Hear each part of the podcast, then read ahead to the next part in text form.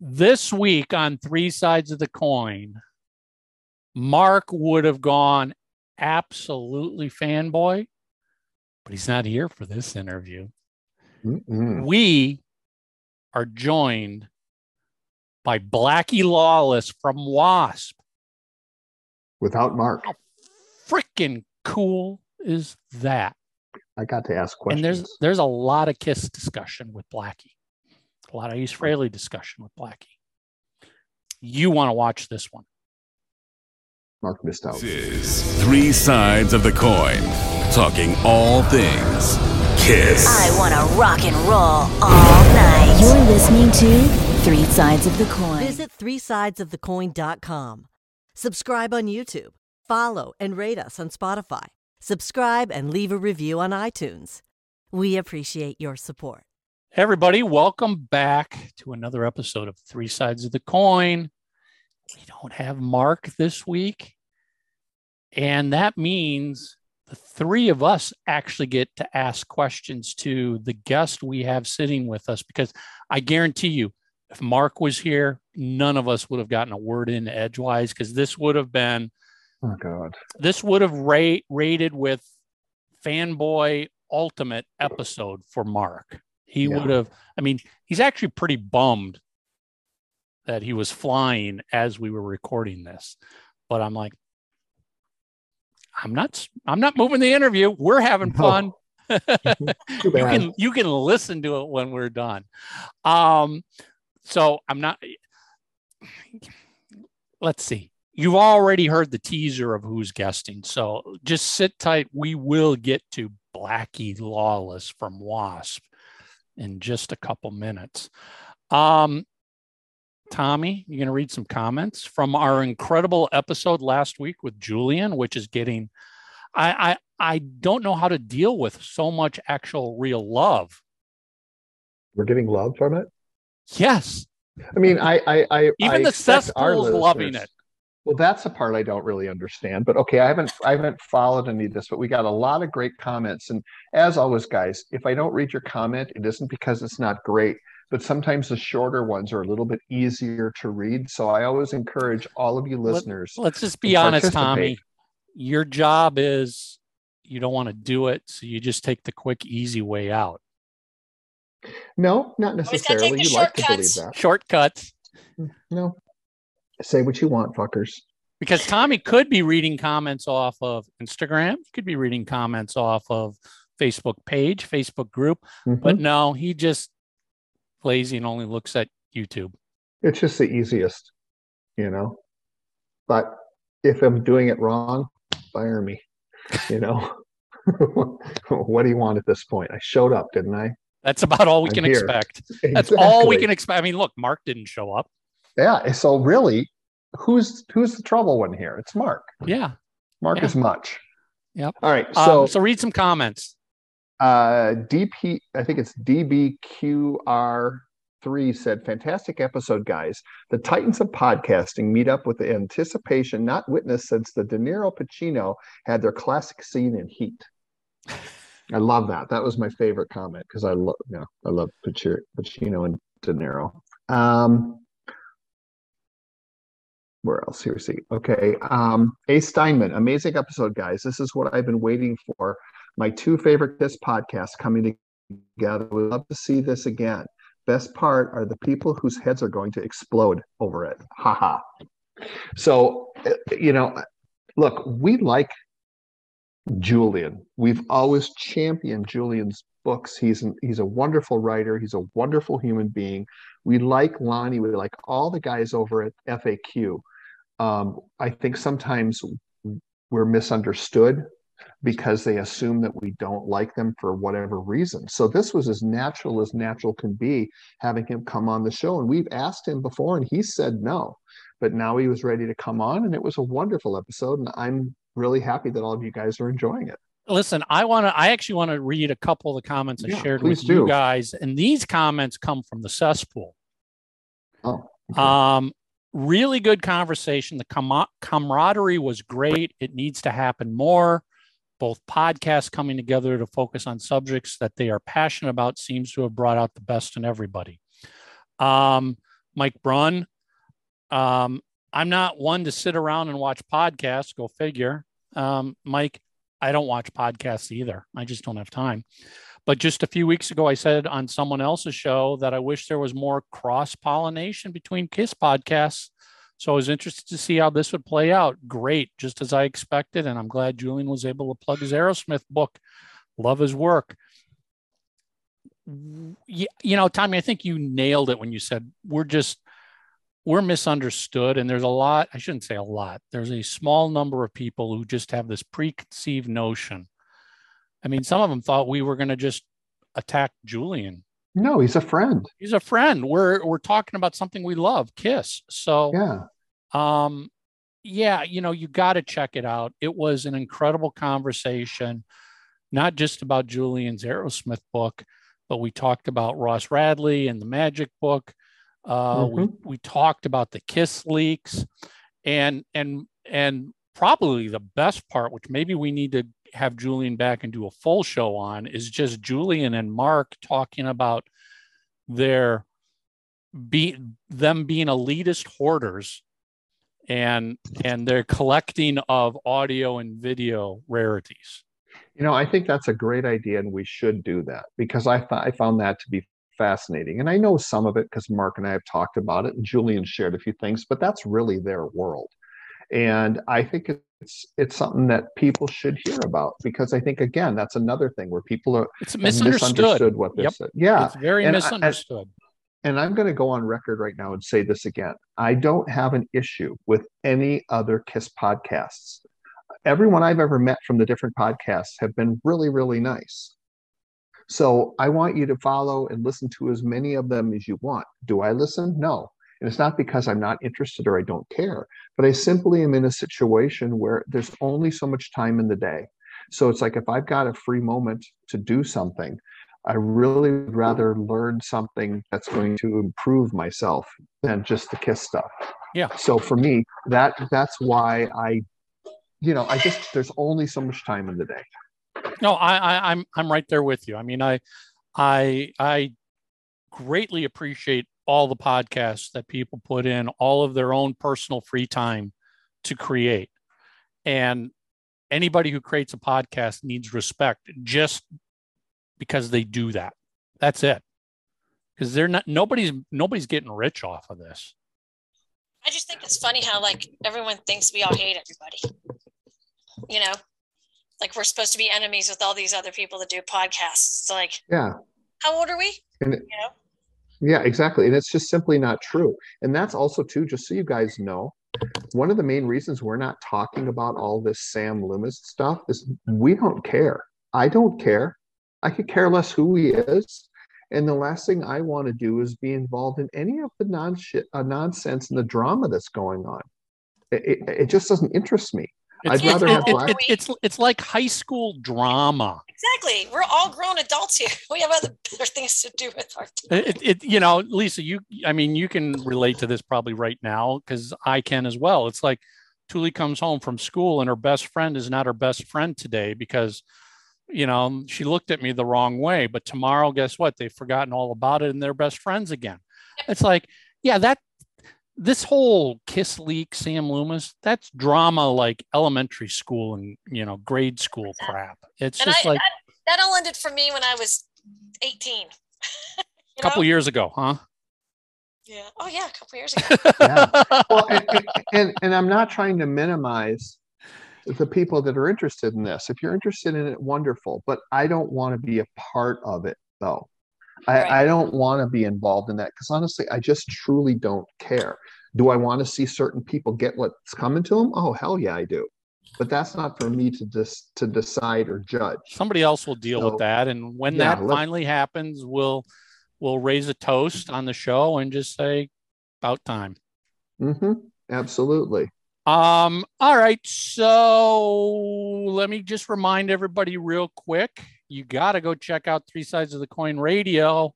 Yeah. We just updated our playlist. It's now Charlie Benante from Anthrax who's programming the radio station to all of his favorite Kiss tunes. And if you love old school Kiss, you're going to love Charlie's playlist. So head over to three sides of the coin radio.com for details and how this whole thing works, or just ask your Alexa to launch three sides of the coin radio and just sit back and listen. Um, all right. So we got Blackie Lawless from Wasp. I mean, the interview you're going to want to listen to is freaking cool. He talks about the first time and how he and Ace became friends, the first time he met Paul, first time he met Gene. Um, he talks about one of his first jobs when he moved out to California and how that job was Kiss related. Talked about having Ace and Bill Aucoin come out to one of the very early Wasp shows nearly 40 years ago to, to see them because they were cons- Bill was considering management. Um, we even kind of clear up because I don't know if anybody noticed this. Back to the Kiss leaks. One of the things I noticed because somebody had posted the entire dump of everything that was on the hard drive, and I picked uh picked out that there were eight song eight songs that were Wasp songs from 1983 that were labeled produced by Ace Frehley. News to me. I'd never heard that Ace had produced Wasp material. Right. We asked Blackie specifically about that, and he clears it up. Um, I, I don't know what to say. I mean, I'm sorry, Uh-huh. Mark, you missed an incredible interview with. Why are you saying that? He's not going to watch this anyways. He might. This just Well, might just out of spite, he might just he's so he'll be so bitter about it. I mean, he would he would have gone complete fanboy on oh this one. God, He, would've wouldn't have been- restrained himself. uh-uh, he couldn't. He would have had at least five Kleenexes for this episode. Mm. Lisa's like, I thought I was the five Kleenex I know. I'm a little hurt right now. Whatever. um. Anyway, you got to. This, this, this isn't a two-hour interview. We we get right into the meat of uh, talking to Blackie about Kiss. We talk about the upcoming tour. We we, including Tommy, ask him some pretty direct questions about what you can expect on this tour. Um, you got to check this out. Blackie Lawless from Wasp. For the Wasp 40th Anniversary World Tour, we're going back to the beginning. We're taking the show back to where it all started, complete with all the fire and all the blood that shocked the world the first time. We only did this type of show on the first World Tour and never did it again. That is, until now. I am Crimson. I am headless. Dying for the world. I'm blind in Texas. I'm a wild child. I'm tormentor. Slain at Golgotha. I don't need no doctor.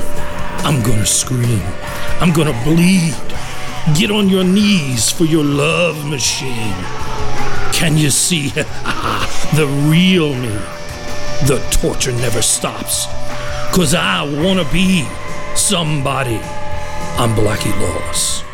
Three sides of the coin. I cannot tell you how excited and honored we are to have Blackie Lawless from WASP joining us today. Blackie, thank you for taking some time out of your, your very busy schedule getting ready for your upcoming world tour to chat with some Kiss Geeks.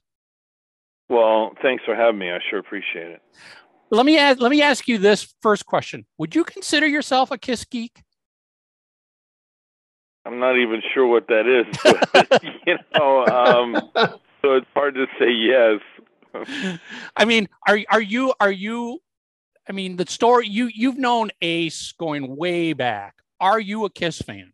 It seems obvious to me that you are, but are you a Kiss fan? Are you have you been a fan of what the band has been doing through their whole career? I would say yes, but I would have to put a little asterisk next to it because, and I think whether it's me or anybody who has known somebody on a personal level, it's always difficult to see other performers the same way that uh, to give you an example, you know, Elvis. You know, I see Elvis in a totally different world because I never met him. When you get Sure. to know someone, it becomes different because when you're watching them perform, you there's a kind of a duality that goes on there, and when you when you see them performing live, the first thing your brain sees is, oh, that's my buddy, you know. But then they'll do something every once in a while, and then you'll realize, oh yeah, that's how they got where they are. That was You cool. know, so it kind of gives you the goosebumps. It- yeah, you, there's a little back and forth that happens between that, and I would I would say that's probably not just myself. It's probably anybody that, that you know knows other people that that you know do stuff like this for a living. Well, so let's let's go all the way back. When did you and Ace first meet? How did you become early friends? They were just getting started, and we met at a party one night. And you know, I was doing I was in a band called Black Rabbit at the time, and we were doing face paint and a very very similar type of show, but we we didn't know who they were. We had no knowledge of them, you know. And like I said, they were just getting started, and um, you know, so him and I started talking and quite honestly, it was kind of a meeting of the minds type thing. You know, it's like he'd say something, and I go, "Yeah, that's that's correct," or I'd say something, and you know, he'd be able to identify with it. So, you know, we struck up really a pretty strong kindred friendship from the get go. You know, I mean, it was I don't know. I mean, you, everybody's probably had situations where they've met people, you know, and there was just this magnetic attraction you know, and and um, that's pretty much what it was. Were What- you would, were you at any of the early first Kiss shows, Kiss rehearsals? Did he invite you out to those events? Well, what happened is the first time I saw them uh, play live, they were opening for Blue Oyster Cult, and th- I think their set was like 30 minutes or something like that, and um, so they, like I said, they were just getting started. they had just finished the first record, and but I do remember being in sessions where you know they'd be rehearsing just the three of them without Peter, without drums, and I don't know if people know what pig nose amps are, but there's these little kind of they're the size of a of a school book, Mm-hmm. you know, and they've got a little speaker in them and stuff, and you can use them. Uh, they're only five watts, you know, and you can use them to rehearse with or tune up with things like that. And they'd be sitting in a room, you know, working on on material on pig noses. So you know that's that's um, you know getting to to be a part of something like that for any band, you know, is always cool to sit in on it and watch it. Did you did you that early on recognize something special or unique in what you were seeing? Well, the thing that that I saw and felt the most was when you were in a room with them, there was an electricity. And not so much individually, but when they were together, you could cut it with a knife. And there would be a couple of more times later on in my life that I would be around other bands and you could feel it the same with with these other people but they were the first ones I had ever experienced that with. There was just this thing. It's hard to put your finger on, on what to name it or call it. Would would you call that But- the the magic which we hear thrown around so often? Like there was Maybe. magic there. But there was a magnetism to the people, you know. And when they would talk about what they were doing, sparks would fly off their ass, you know. I mean, and it wasn't. I remember the first time I met Paul. We were talking about you know what he thought the band could achieve, and I remember specifically, and I I can remember almost word for word what he said, because he he told me he says I'll talk about Black Sabbath, I'll talk about Led Zeppelin, I'll talk about any band you want to talk about because we're going to be bigger than all of them. Now, when somebody makes a statement like that, especially when the world don't know who they are, it's usually seen as someone, you know, bragging or, you know, just really shooting their mouth off. But that's not what I got off of him. I mean, the look that was on his face when he was talking, you know, it's like the old expression, I ain't conceited, I'm convinced. You know, Mhm. and it, that's really what it was with him. You know, just he was absolutely possessed, you know, and what he thought they were capable of doing. When you have to have that kind of commitment level, don't you? Want in when you enter into a band like that? Yeah, you got to believe in yourself, you know. Um, but like I said, I've been around other people before, you know, and there's usually an arrogance that comes with something like that. But this was not an arrogance that came off of him. This was a conviction. There's a big difference. Yeah. Were were you were you able to notice like amongst each each guy? Was there a we're in this together? We've got everybody's back. In the beginning, yes. Yeah, you know, because obviously was- we. Go ahead. Go ahead. Yeah, it was a four musketeers type scenario. They they were a tight little unit. And and And when was, I say tight, I don't mean just musically. I'm talking about personnel wise. was was there an indication back then that it was being led by Gene and Paul, or was that not even visible? Yeah, at that because in the beginning, when they first went on the road, you know, they didn't have any money, you know, so they whatever hotels they were in, Gene and Paul would room together, and Peter and Ace would room and the others together. So you start you started to see. I mean, in the beginning, I didn't think about it, you know, but um, you started to see that there was, as time would go by, you could see that separation happening. now let's let's kind of fast forward a bit. You end up moving out to California. When did that happen? And and I remember you telling me a story about one of the first jobs you had, which is Kiss related, interestingly enough, when you moved out to California. Well, I moved out in the summer of 75 in July. The job that I ended up happening wouldn't happen for actually a couple more years. It was, I think that job was summer 78 that I got. But there was a guy named Ron Boutwell, and he was, he made a lot of different posters for a lot of different artists at that time. And this place that I worked at was a printing company or a printing house and we actually made the the actual posters. You know, we did the artwork, we did the printing, and all that. And as the band started to grow in popularity, uh, which would have been actually sometime before that, but when I started working there, I had no idea that they were doing those posters.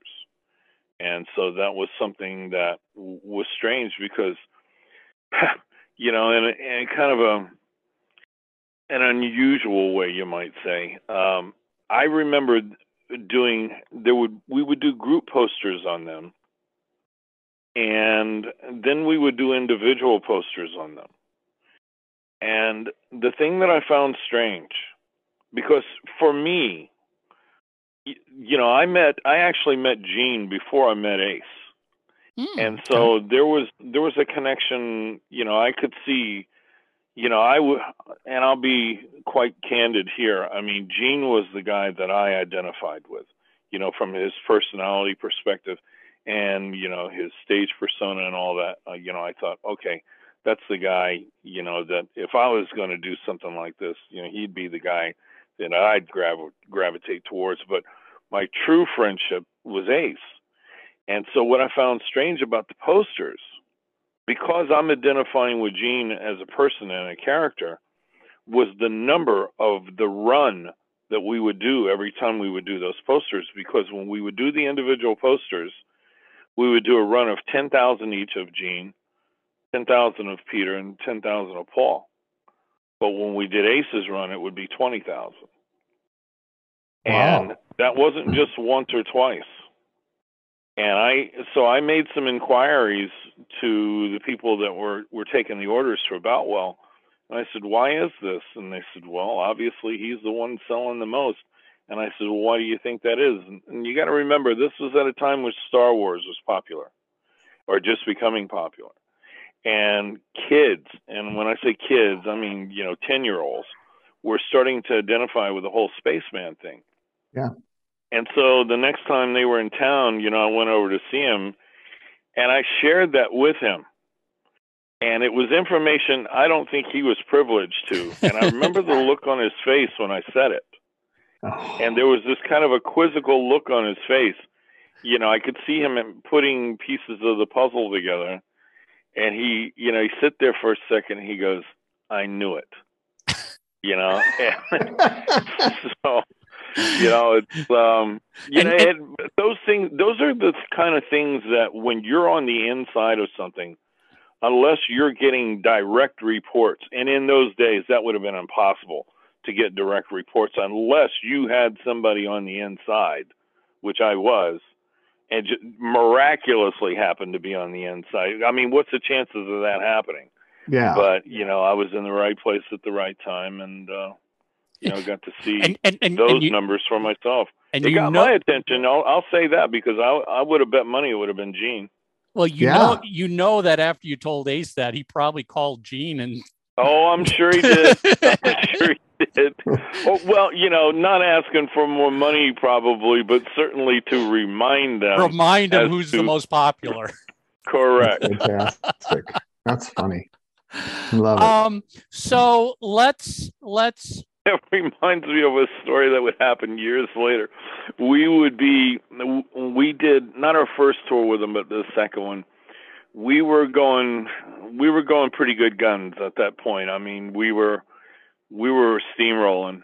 And Gene got upset one day about something uh, was happening with the merch, and so I think we were, I, I think we were in Sacramento, and I was aggravated about something that was happening with sound check. So I called him up. I says, "You got to come down here."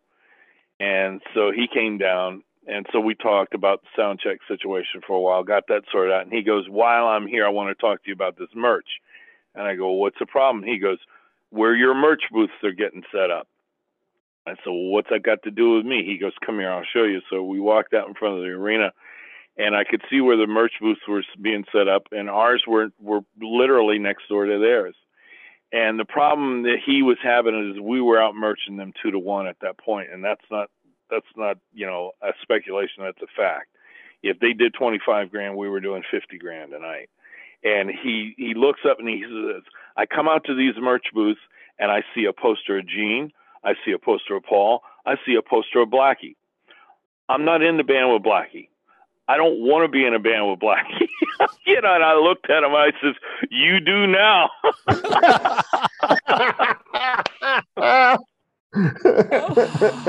Oh, that's fun. Oh, that that that is Gene. I mean, I, I I won't get in. We can talk about it at another time, but I've got stories like that when I was working with. That's that's a too. typical gene. That's, That's typical gene. That is such a Gene. That's just Gene. But you know what? A lot of people, I don't know what the word is. I'm not going to say bad mouth, but you know, want to cast dispersions, let's say, on him and his personality. I've never met a guy with a better work ethic. oh, without know, question, he and- cares. He cares about his his his band and his business. I'll give you an example. You know, and I'm probably being a little prejudiced here, but you know, I would when they first started and they were they were on their first tour.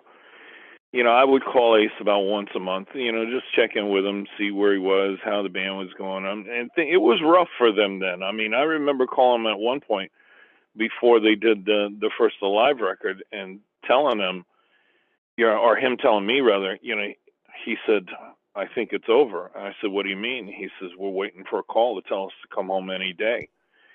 You know, he says, We're out of money. The label's out of money. You know, so I, like I said, I would talk to him about once a month. And I, one time I called up and Gene got on the phone. And so, cause, cause Ace was out of the room. And so we talked for a minute. And Gene knew the band that I was in. And he said to me, because I he says, "How's it going?" I says, "I don't know. I'm pretty demoralized." I said, "I'm thinking about giving it up." He goes, "Don't do that. Whatever you do, don't quit." I said, "What do you mean?" He goes, "Those guys you you're playing with," he goes, "they're all losers." He goes, "You need to go get in a band with guys like you." He goes, "But whatever you do, do not quit. You have that thing, whatever it is, you have it." He goes, "Don't quit." And he kept hammering me on it. And I got off the phone with him and that- was the pep talk I needed at that precise moment in my life because I was really considering walking away. Now, would I, whether I would have walked away permanently, probably not. But that was that pick me up that I desperately needed, and I cannot emphasize how low I was at that moment. And his words were ringing out in my ears. So, like I said, you know, maybe there's some bias on my part, but I look at him and I see someone that uh, I admire. I agree. Yeah, I that's- completely that's, agree. Yeah, what a great story. So, So, go ahead, go ahead. Well, I was just going to say, um, I, I, because we only have a half an hour, I'd love to talk a little bit about WASP before we get to the reunion or the 40th anniversary tour, excuse me. Um, tell me a little bit about that. I, I know that we have a lot of hardcore WASP fans, and of all of the bands that are 80s bands, the one band that I think has a really hardcore following is your band. And you're one of the few that I don't see out on the road and haven't for many years. And I do a lot of photography and I do a lot of festivals. And I know that seeing Wasp would be something that would make so many people happy. What was it that got you to go, you know, it's 40 years on? Well, whether it's us, whether it's us or any band, I, I think it's the same. You know, if a promoter is willing to to bring you somewhere and the offer is worthwhile, you'll do it. You know, with us, it was a question of promoters in the United States, you know, having the confidence to to put a tour together and you know to string a group of dates together that'll make sense for everybody. I mean, we've been, you know, we've never stopped. I mean, we've played the rest of the world. Unfortunately for us, you know, we've been able to to work in the rest of the world and do well right. Uh, you know, but America was a different scenario, you know, so it hasn't been until just recently. And I think fans, you know, fans, for better or for worse, want to blame a band for everything.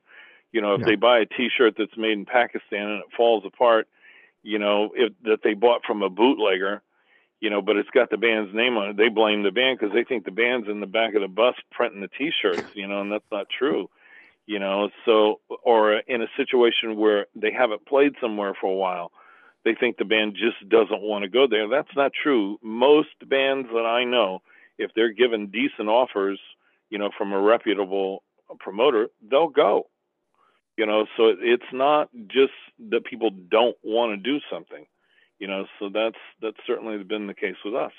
The the, fa- the fan the fans tend to forget there's a business aspect to Yeah. music and and there's a hundred people behind the scenes that are in powerful positions that they never they never know exist Exactly. Exactly.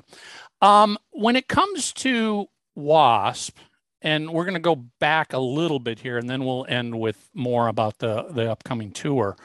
Um, when you were putting WASP together, before you got your first record deal, I understand you guys auditioned for Bill Aucoin and Ace Frehley.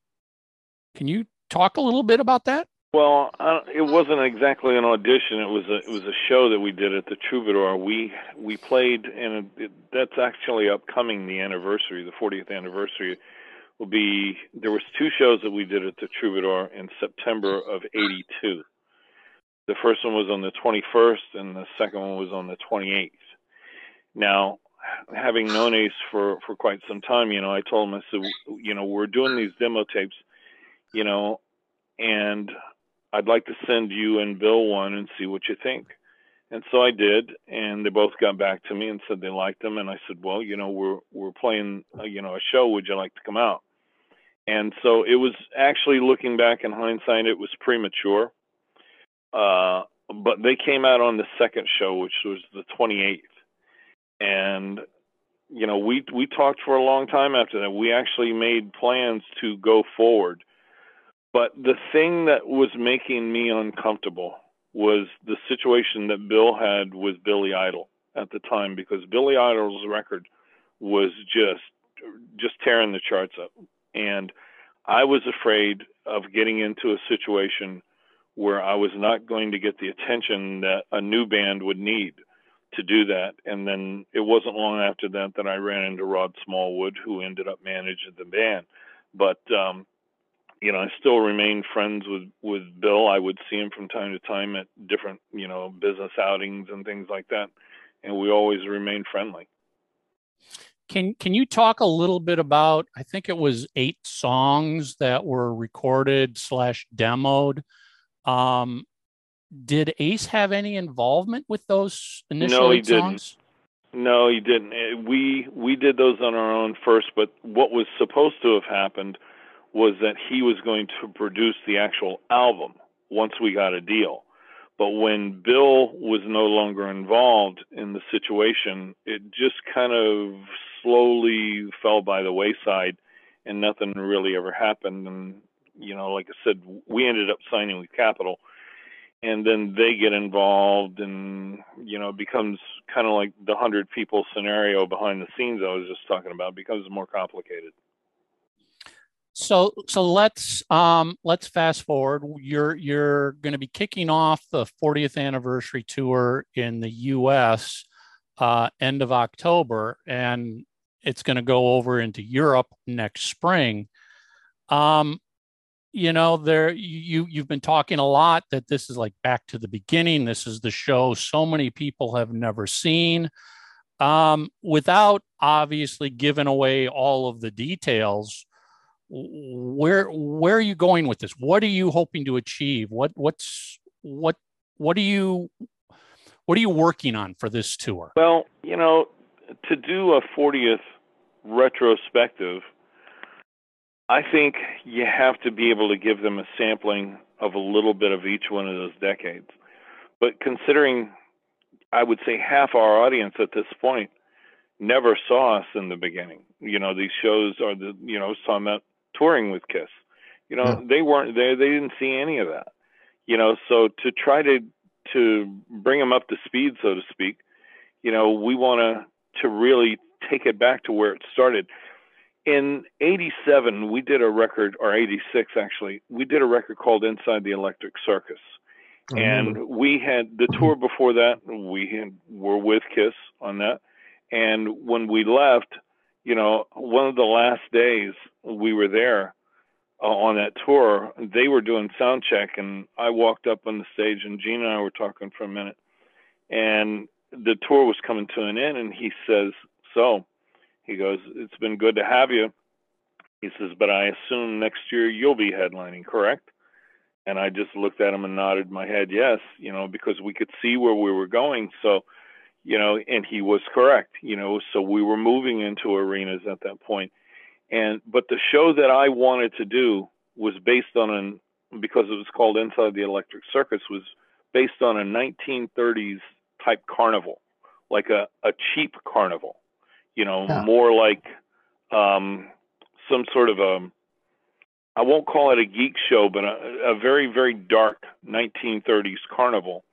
Well, because we were moving into arenas, the argument coming from the agents and the promoters, it needs to be bigger, it needs to be flashier. So, slowly over a period of a few weeks, it started evolving to where I thought it should go into this thing that was big and bombastic and flashy. And yeah, it looked great in big rooms, but it really wasn't where I saw it going. So, what we're doing now is we're putting this kind of part 1930s carnival, part road warrior, part voodoo ceremony, if you like, you know, that has all these elements rolled together. And when people see it, they'll understand what the band really was was going for in the beginning. And I'll be honest with you, I'm, and I know this may sound like hype, but you know, because all all artists say this, but I don't normally say this, but I'm genuinely excited about doing this because I know what this thing is going to look like when it's done. And quite honestly, I can't really wait to get into it.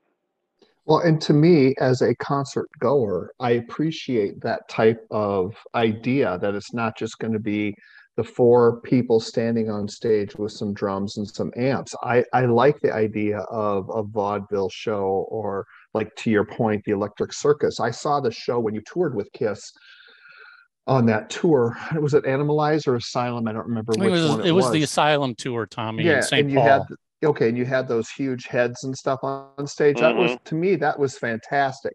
And so I want to ask you a couple questions quickly about this because I'm reacting to all of the listeners that we have that talk about you guys all the time and there's some questions of, that they want to have answers to. So one of them is is you answered already you're going to bring back this show.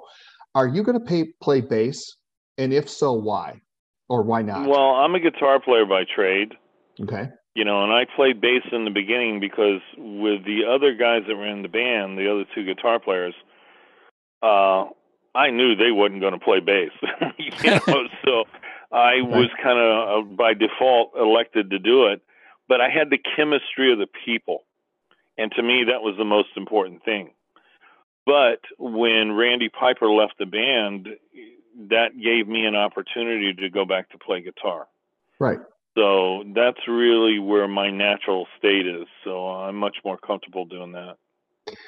and they also would love to know um, if it's going to include any past members or if it's you with all new players what's your no, it's the idea current band that we've had for the last 20 years. You know, Okay. it's uh, you know, it's. I mean, the, the the lineup we have now, like I said, it's been going for 20 plus years.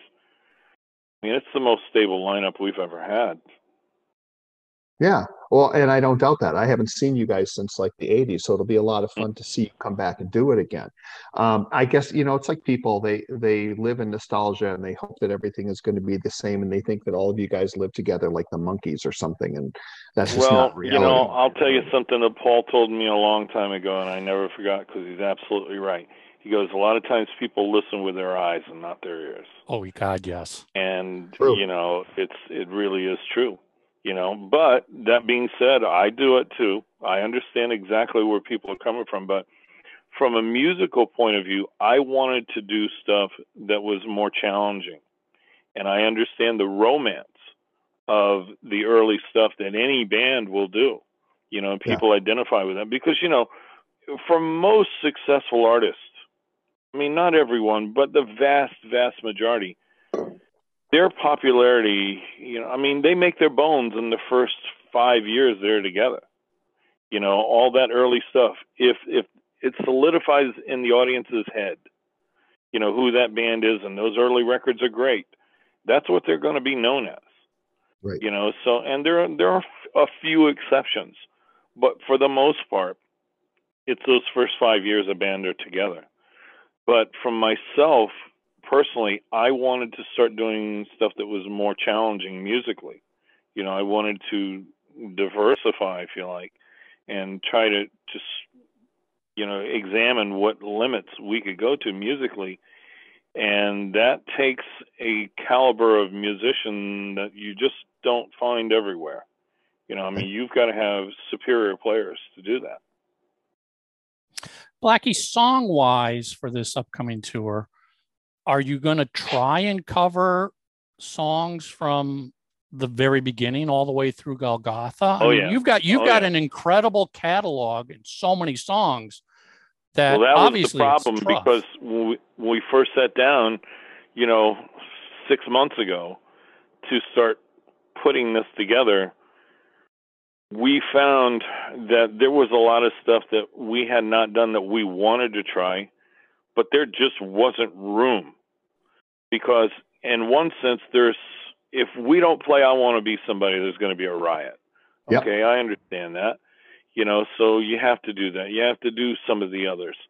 And there there are staples any band is going to have to do. The Rolling Stones have never not played Satisfaction. Yeah. You know, there's just some things you got to do. You know, so you have to take that into consideration.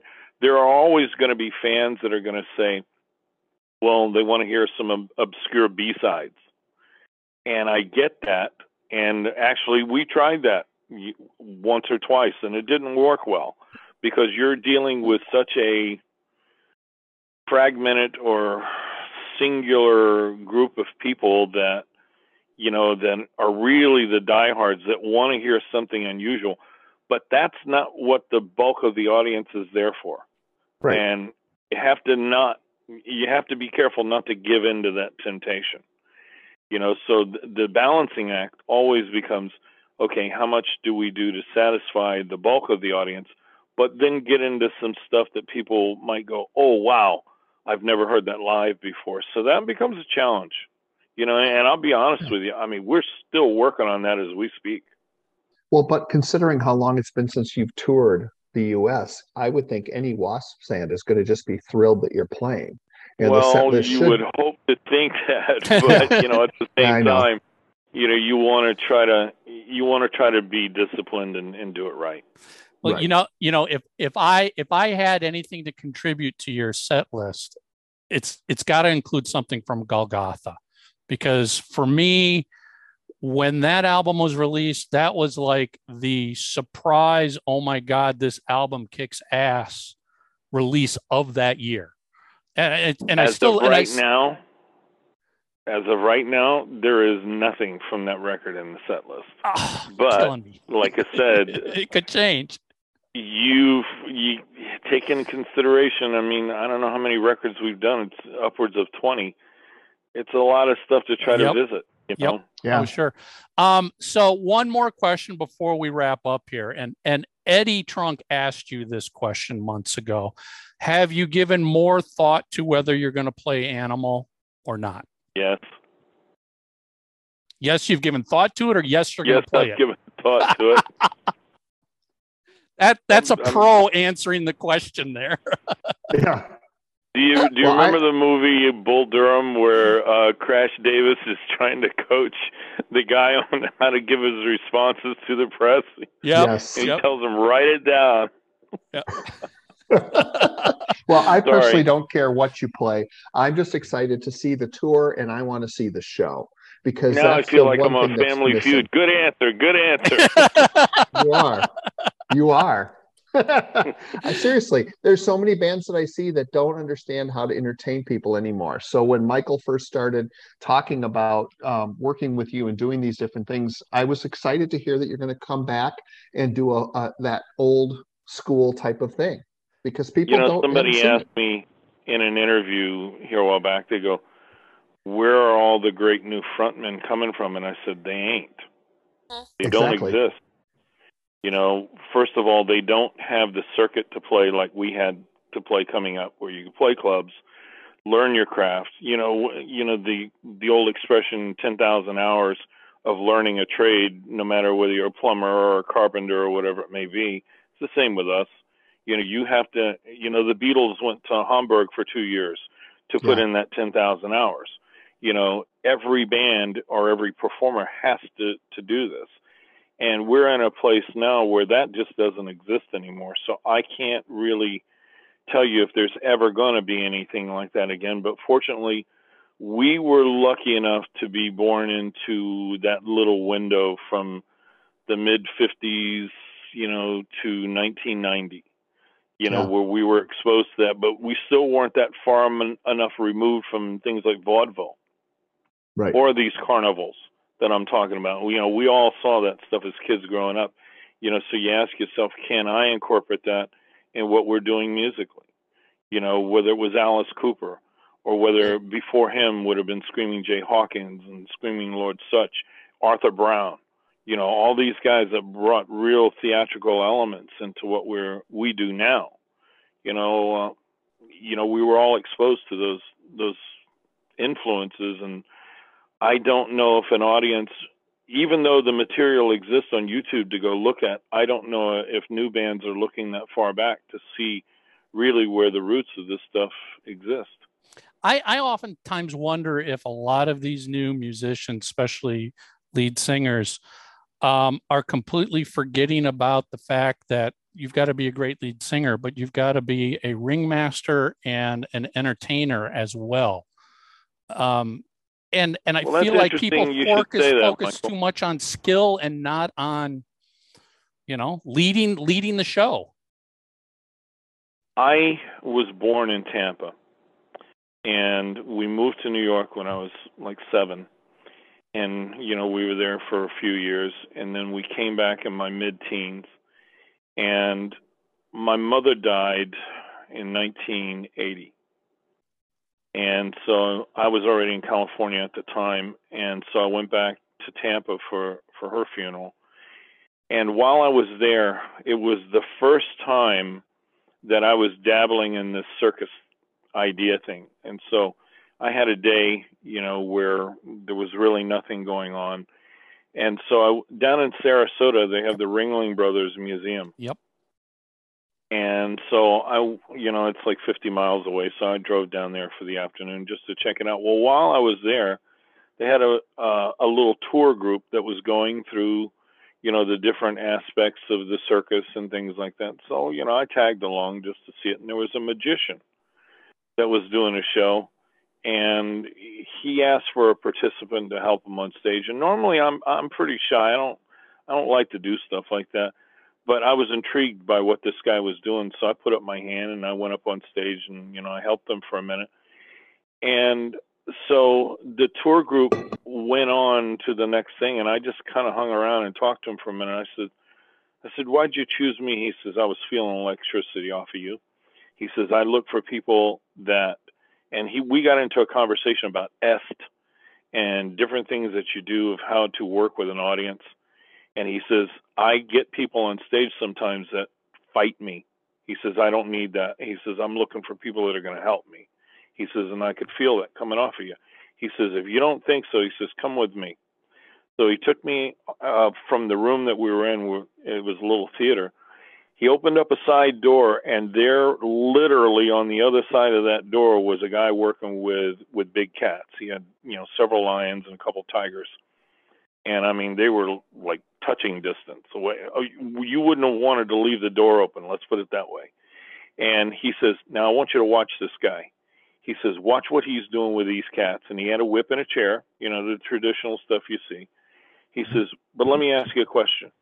He says, "Do you think for one minute that that whip or that chair is keeping those cats from jumping on him?" Right.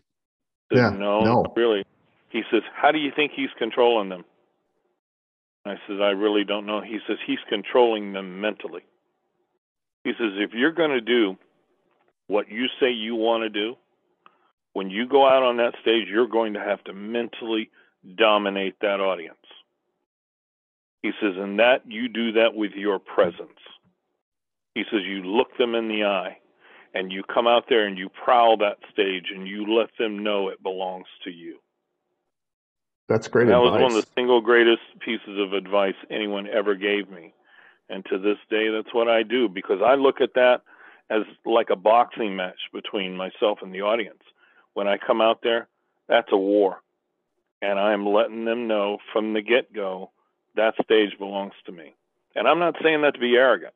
You know, any performer that can control what they're doing, they whether they could verbalize it the way I'm telling you with the guy at you know, at the the Ringling Brothers Museum, or some other analogy they might use to make that point, it, it's still going to end up being the same.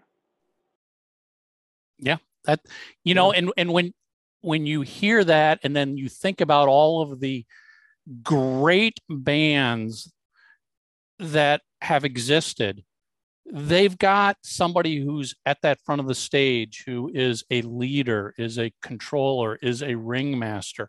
Whether it's you, whether it's Paul Stanley, whether it's Bono, whether it's Mick Jagger, there's there is that strange electricity that they have that they can command not just the stage, but the audience looking at them. Well, the way he put it to me, he says, either you're going to control them or they're going to control you. And when you're faced with that type of scenario, you think to yourself, well, I don't want to be the one that gets controlled because in you know, if you're out there working with big cats, you're going to get eaten. You mm-hmm. know, and when you stand in front of 10, 20,000 people, the same thing can happen. So, you know, you you would be you would prefer to be the one who walks away intact if you understand what I mean. Yep. Oh, exactly. Yeah. Exactly. Well, and and when I'm shooting and when I'm photographing a lot of these bands, it it even comes down to where I can almost see it in a in, in a close and personal sort of way standing down in the pit.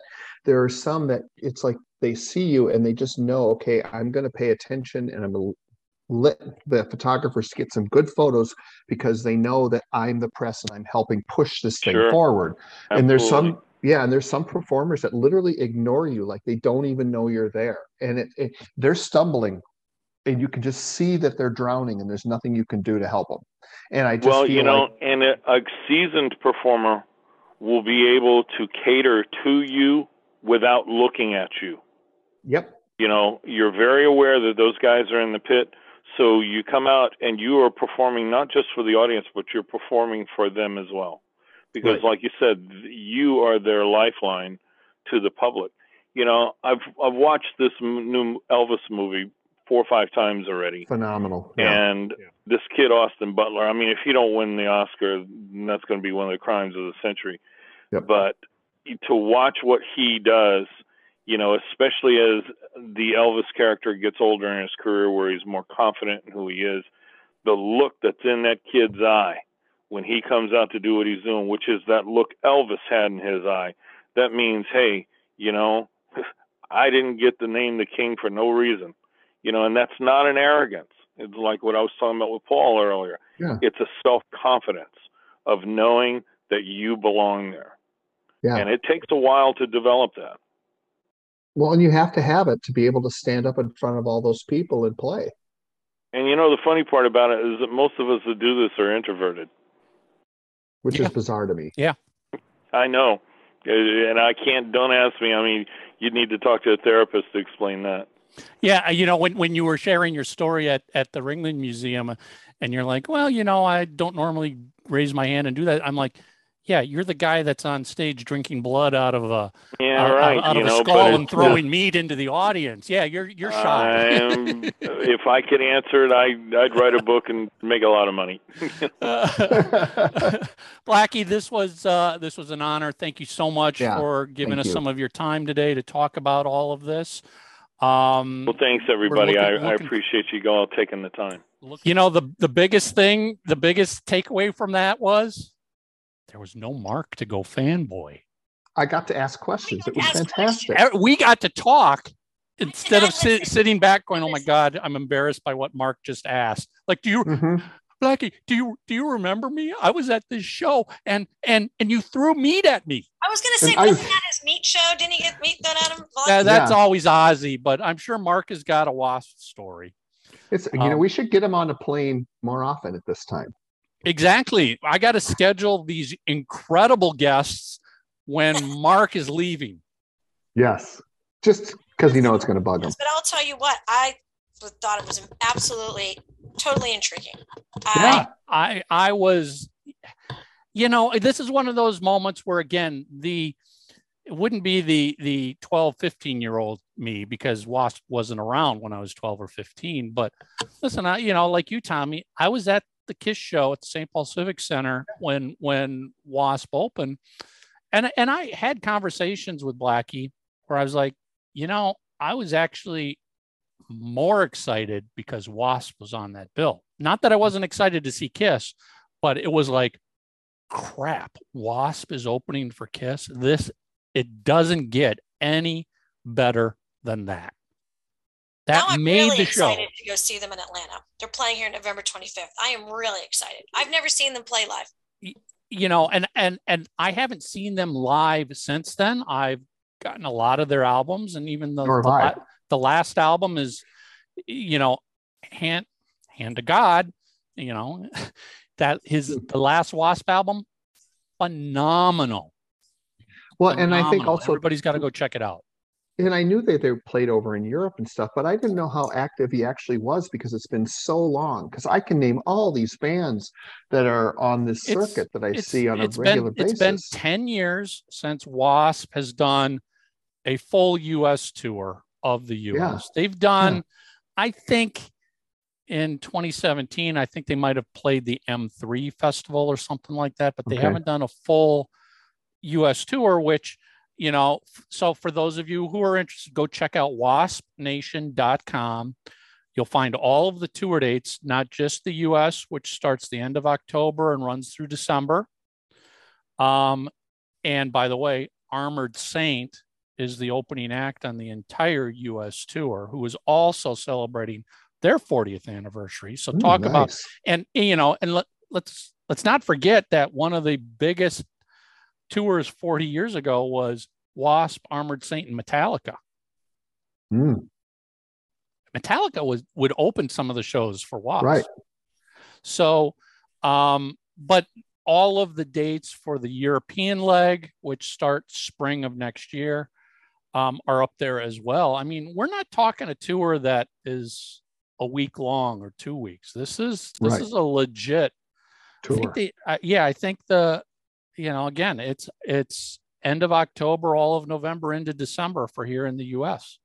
And I think it'll be fun to see what he comes up with because I totally knew what he was talking about with the electric circus. And I guess this is going to go back to same thing with Kiss. Either Well- you support him and you go out and you see Wasp or you don't, but you don't bitch about it because certain Right. members aren't there. There, there, there's a lot of fans who are just like, I'm going. Wasp is my one of my bucket list bands that I've never gotten the chance Yeah. to see, or I didn't. The last time I saw them was back in the mid '80s. So, um, yeah, this is this is pretty freaking exciting. And again, for for me as that kid who was watching Wasp open for Kiss at St. Paul Civic Center, this is this is that was a pretty cool conversation with Blackie. Well, and he's a client now, which makes it even more Well, awesome. that that that's always the the icing on the cake. But Yeah. you know, to sit here and talk to Blackie Lawless about being a friend of Ace Frehley and you know just those those stories he was sharing with us. It's like because I think uh, if you're a diehard Kiss fan, you've probably picked up over the years that yeah, Blackie, Ace, they were friends, but we never really heard much about Right. it. Right. And, you know, and I remember when I first started working with Blackie, and he shared that story about working at Boutwell, and I was just like, that's freaking that's crazy when you think about it. He comes out Oh, to God. LA, he's friends with Ace, and he ends up working at Boutwell Yeah. where they print these posters and he's shipping out posters for Kiss. Yeah. That's crazy. You know what? I, It you know what else I forgot to ask him about was the Crimson Idol, and playing with Bob. Uh, there's so many. Here's the Well, why- thing. write your questions Write them down. down. I know. We'll I we'll get them. was- We'll get I them was back. so I mean, fascinated in listening. the thing the thing about Blackie and Wasp is very much like it is with Gene Paul and Kiss. There's so much you want to ask, and you need a, a six hour conversation to get all these questions in. Um, because I felt like we just hit them and ran. We hit a quick question, got an answer, and ran to the next one because, you know, we could have, you know, in a typical three side show, we could have spent two hours just talking about the formation of Wasp and his his early friendship with Ace Frehley as Kiss was exploding. I mean, that could have been an entire two hour conversation. Right. Right. Oh, yeah. We'll have to have him back on as his time allows. Yep. So um that was Homework. that that rate that rates up there with one, you know, the Rob Halford, the Dennis DeYoung, the Ted Nugent. Um, that was very freaking cool. But this had a lot more kiss connection than those other three did. Right. Um, so homework. Have you seen? Did you see Wasp open for Kiss? What was your? What'd you think? Have you seen Wasp at any point since then, over the last decades? Um, are you going to go see Wasp on their upcoming tour, whether in the U.S. or Europe? And uh, you know, set list isn't set in stone, but what do you want to hear them play? It's going to be tough for Blackie to come up with that set list to cover 40 years. So Yeah. you know, you know what? There, there's your homework. Go leave your answers. Um, I want to do a quick one quick reminder. Three sides of the coin radio. As we're recording this, uh, we just updated our our playlist. Charlie Benante from Anthrax has taken over Three Sides of the Coin Radio now, and it's all Charlie's songs that you get to listen to. And I would add, if you are one of these people who loves old school original Kiss, you're gonna you're gonna love Charlie's playlist, man. But he's also Yeah. mixed in some. He's got some Judas Priest in there. He's got some Cheap Trick in there. Um, there's some Anthrax. Some of the Anthrax Kiss covers are in there. Um, so check out three sides of the coin radio.com. or uh, just say, Alexa, launch Three Sides of the Coin Radio. And you can listen to all of Charlie's favorite Kiss songs. And we got some great playlists coming up in the future, too. Uh, I know we've got uh, Dale Torborg's got his list in. Um, Bill Starkey's got his list in. Uh, Wayne from Lillian Axe has got his list in. Ron Keel gave me his list. Good. Um, so this is this is some fun stuff to kind of see what other people pick as their favorite Kiss tracks. Um, that's it. I don't think there's anything else we need to plug or remind people. So Mm, no, other than there's a couple of Kiss shows coming up here in September. One at uh, West Palm Beach in Florida. some makeup shows. Yep, and then uh, the Louder Than Life, which is uh, in, North Louisville, Sa- Kentucky. There's a, they got a show up in Sacramento as well. Yeah, Aftershock, I believe is what Yep. that's called. Yep. Yeah, so couple, Um, and all then right. Ace will be back out on the road too, I guess, this Yep. fall. When's the So West Palm Beach show? Do you remember offhand? Uh, The twenty first of September. Thank you. Thank you, Tommy. so check out Wasp on the road, and that's it. Three sides of the coin. We'll see everybody next week. Do you have something to say? Leave a voicemail or send us a text message. Call 320 515 4771. Friday, September 16th, the Token Lounge. Detroit's original rock and roll dogs, Left for Dead, return to the stage for the first time in over two years. With TNT, America's number one Ted Nugent tribute band, recreating the classic 70s sound of the Motor City Madman. Also appearing The Nightmare, Detroit's only Alice Cooper tribute band, and Sybil and the Beast. Left for Dead and TNT. Friday, September 16th at the Token Lounge. It's gonna be a Motor City madhouse.